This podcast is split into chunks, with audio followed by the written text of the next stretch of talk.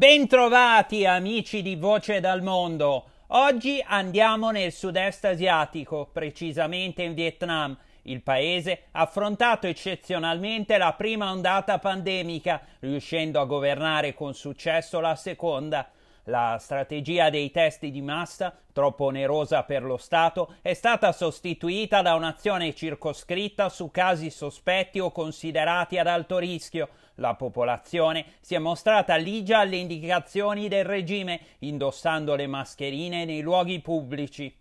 Le martellanti campagne del regime e il sistema di altoparlanti rispolverato dalla guerra del Vietnam hanno contribuito alla sensibilizzazione di comportamenti virtuosi, informando la popolazione sui rischi del virus. L'eco patriottico di questi appelli non ha però eliminato un problema endemico per lo Stato, il traffico di esseri umani.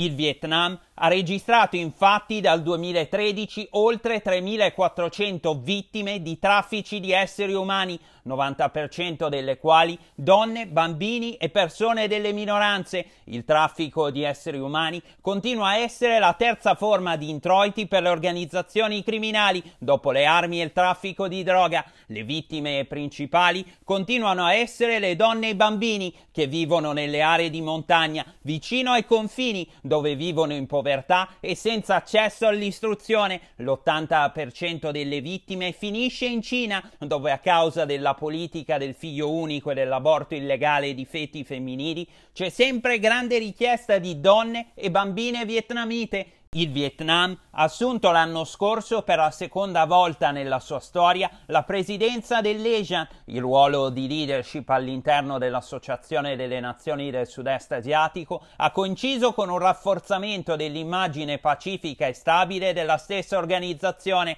che ha adottato una risposta coesa e reattiva all'emergenza Covid-19. Il Vietnam ha assunto maggiori responsabilità internazionali, diventando lo scorso anno membro non permanente del Consiglio di sicurezza delle Nazioni Unite, Rilanciando le sue relazioni internazionali, il Vietnam potrà guardare al suo futuro con una maggiore fiducia. Le sfide regionali ed internazionali continueranno a essere importanti per lo Stato, che dovrà convincere Biden a puntare sul suo attivismo dopo la ratifica nel 2015 del partenariato transpacifico, accordo economico tra i due Stati mai totalmente sviluppato non dimenticando però l'ambizione futura vietnamita di raggiungere lo status di media potenza proattiva globale. Come ha fatto il piccolo Stato del Vietnam a domare il virus e rilanciare la propria economia, lo chiediamo alla nostra ospite di oggi. È un onore presentarvela e qui con noi l'esperta di relazioni internazionali vietnamite Ilaria Zais. Ciao Domenico, ciao a tutti i tuoi ascoltatori, è davvero un piacere per me essere qui e ti ringrazio per avermi invitata. Ciao Ilaria, in che modo il Vietnam è riuscito a fermare la diffusione del Covid-19? Perfetto, mi fai partire già con un tema particolarmente caldo e quindi io inizierò con una doverosissima premessa, ovvero che parlare di Covid è qualcosa di estremamente delicato e specialmente delicato nel momento in cui si va a fare riferimento alle misure adottate eh, dai diversi governi.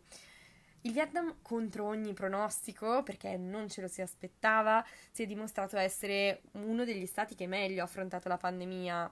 Non conosciamo questo paese come uno eh, di quelli di riferimento per la ricerca medica o per la sanità. Tuttavia, nel primo semestre del 2020 ci sono stati poco più di 300 ricoveri e zero morti per una popolazione di circa 95 milioni di persone. Sono dei dati che noi eh, abbiamo visto in maniera diversa e nettamente maggiore. Non ti parlo però di casi registrati, questo perché il tracciamento è difficile, lo è stato per noi e lo è stato per tutti eh, e può essere anche eh, molto influenzato dal numero dei tamponi che eh, sono eseguiti. Oltretutto mh, il motivo per cui ci si aspettava una situazione più importante, più catastrofica, è banalmente legato alla geografia. Il Vietnam è esattamente accanto alla Cina, che è stata un po' la ground zero di questo coronavirus. Secondo me è senza ombra di dubbio eh, merito dell'esperienza passata, quando negli anni della SARS il Vietnam ha imparato eh, sulla propria pelle che in materia di malattie, in materia di virus, non ci si possa fidare delle rassicurazioni fornite dalla Cina. Parliamo oltretutto di un popolo che è capace di adeguarsi volontariamente agli ordini del governo quando si tratta di raggiungere un obiettivo comune e eh, quando si tratta di difendere eh, il proprio paese da un nemico. Le misure iniziali quindi sono state accettate eh, anche dai dissidenti, sebbene siano state ovviamente molto severe a differenza della nostra situazione in Italia, per esempio, in cui decine di migliaia di persone che sono perplesse dalla campagna vaccinale e ancora scettiche. Come risultato hanno vantato di dati record eh, in diversi campi, a cominciare dall'aumento delle esportazioni, mentre i vi- loro vicini ancora oggi fanno fatica a riaprire gli scambi. Se vogliamo mettere a confronto la Thailandia col Vietnam, la Thailandia ha visto una flessione della sua economia del, di oltre 7 punti percentuali, mentre il Vietnam è già proiettato verso uno dei tassi di crescita più alti al mondo, siamo intorno al 2,4%.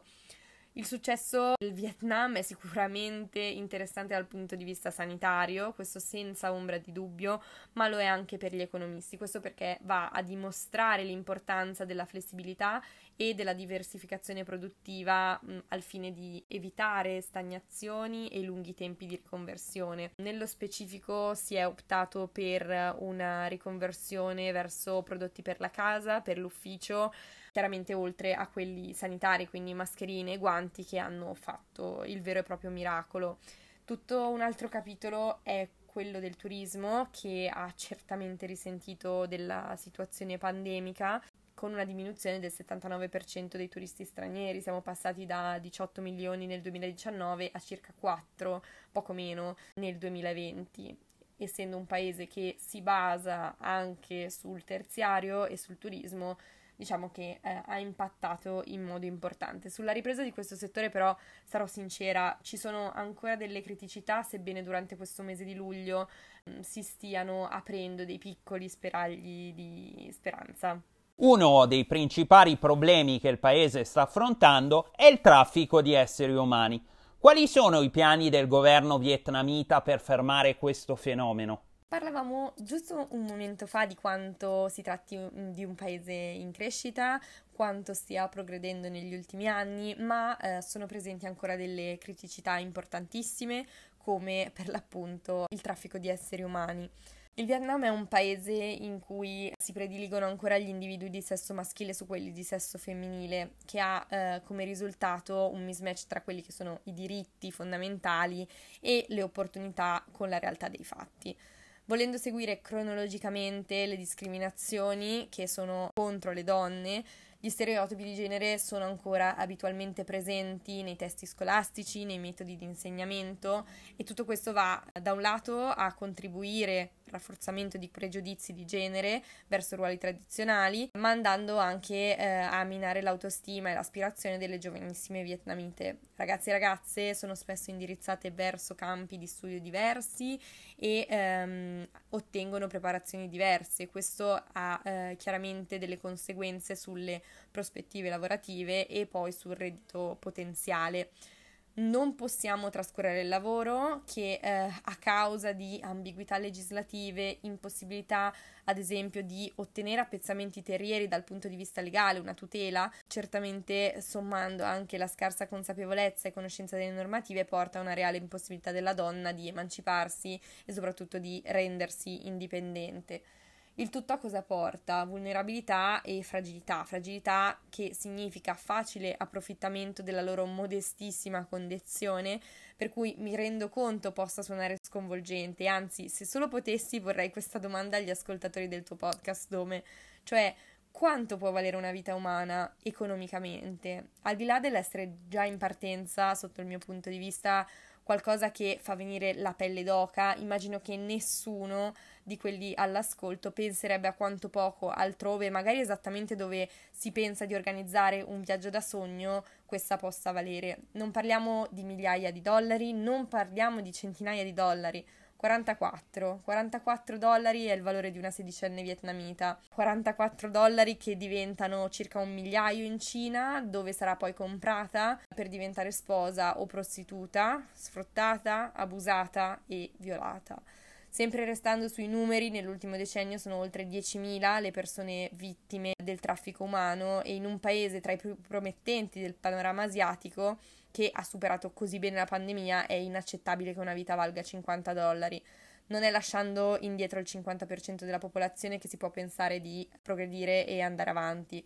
L'allargamento della disparità e la diffusione della povertà eh, a seguito del Covid sta peggiorando un po' la situazione di questo traffico e ehm, nel panorama della tutela di queste persone si impegnano diversi enti, diverse istituzioni, eh, siano esse religiose che non, in primis le Nazioni Unite con l'approvazione di numerose risoluzioni, organizzazioni non governative quali per esempio la Blue Dragon Children's Foundation e la Peace House, nonché la Chiesa Cattolica. Sono infatti molte le diocesi che hanno promosso attività, campagne di sensibilizzazione e iniziative a favore delle vittime e dei bisognosi, andando ad avvalersi della collaborazione di esperti del settore. Speriamo davvero, davvero che tutto questo possa finire. Il Vietnam ha assunto l'anno scorso per la seconda volta nella sua storia la presidenza dell'Asian quanto è stato importante questo ruolo per lo Stato e quali sono i futuri obiettivi del Paese?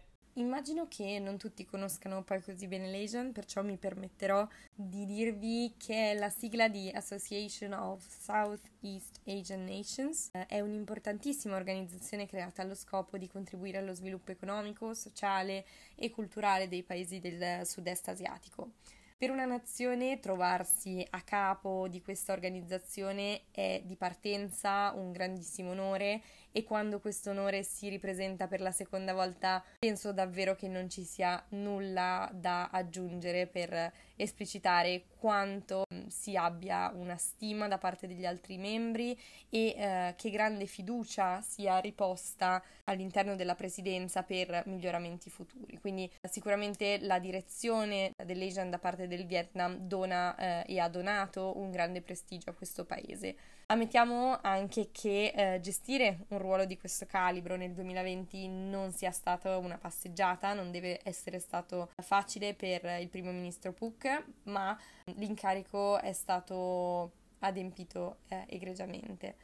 Rispetto e stima sono certamente reciproci, sono volti ad allineare risorse, obiettivi, eh, si è lavorato multilateralmente e dal 2020 se ne è usciti stanchi, ma possiamo dire che la cooperazione dei paesi del sud-est asiatico interessati eh, abbia diciamo, avuto l'occasione di sviluppare una cooperazione senza precedenti. Il successo di questa presidenza è proprio quello di aver unificato degli statement internazionali, tra cui quello sul mare della Cina meridionale. Nonostante questo, è fondamentale che si prosegua con una buona diplomazia al fine di evitare scontri con la Cina in relazione all'esplorazione da parte del Vietnam petrolio e in generale questo 2021 sta presentando molte opportunità al Vietnam grazie già ai numerosi obiettivi che sono stati raggiunti lo scorso anno. Il Vietnam è in crescita, l'abbiamo detto, lo ribadisco, sta emergendo come una media potenza proprio grazie alla sua buona integrazione nel mondo dell'economia, grazie al suo sapersi mettere in gioco e al suo buon coinvolgimento nello sviluppo del 5G.